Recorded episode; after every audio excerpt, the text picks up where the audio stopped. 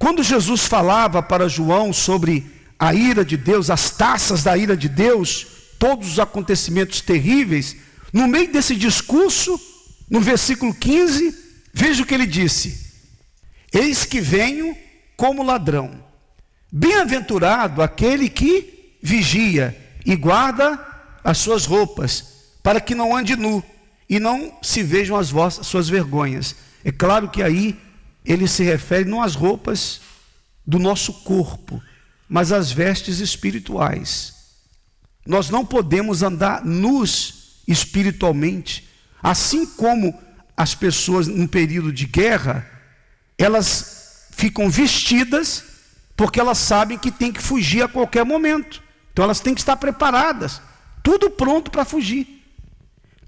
No que diz respeito à volta do nosso Senhor, nós não podemos estar nus espiritualmente, sem a vestimenta da santidade, sem as vestes de justiça, sem as vestes de linho branco, fino, as vestes de salvação. Nós temos que estar vestidos todos os dias com as vestes da salvação.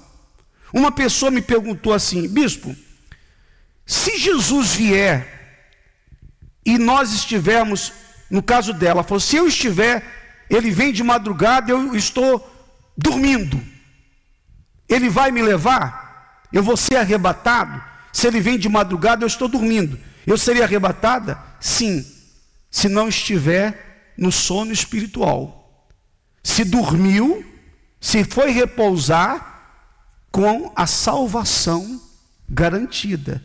Porque se uma pessoa coloca a sua cabeça no travesseiro para repousar, ela tinha que ter se consertado com Deus, ela tinha que ter perdoado alguém, ela tinha que ter se limpado diante de Deus e não fez, e foi dormir assim.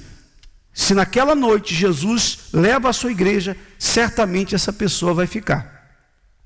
É uma coisa que ninguém deve fazer, é ir repousar sem antes colocar sua vida nas mãos de Deus. É chegar para Deus e falar: ó, Senhor, me perdoa todos os meus pecados, se por acaso eu pequei nesse dia, Senhor, alguma coisa que eu tenha feito que eu nem percebi, algum pecado na minha mente, nos meus pensamentos, no meu olhar, se eu fiz alguma coisa que não devia, que o Senhor me perdoe. Isso é muito importante, porque se Jesus vier naquela noite, ou se ela morrer com alguma coisa errada, ou seja, ela estava nua espiritualmente. É isso que o nosso Senhor fala, para vigiar e guardar suas roupas, guardar as vestes da salvação. Vocês compreenderam?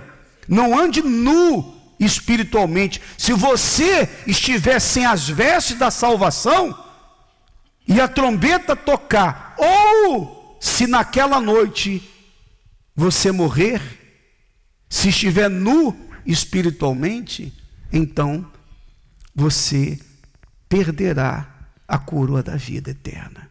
Feliz aquele que vigia. Você tem vigiado? Tem vigiado a sua vida com Deus?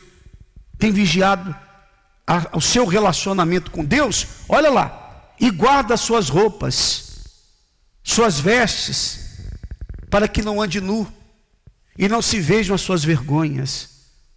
Será que alguns têm andado nus, espiritualmente falando? Nus, com alguma coisa errada que precisam abandonar. Não vestiram as vestes da salvação, da santificação, do temor, da justiça. Então nós temos que refletir sobre isso, porque é algo profundamente sério.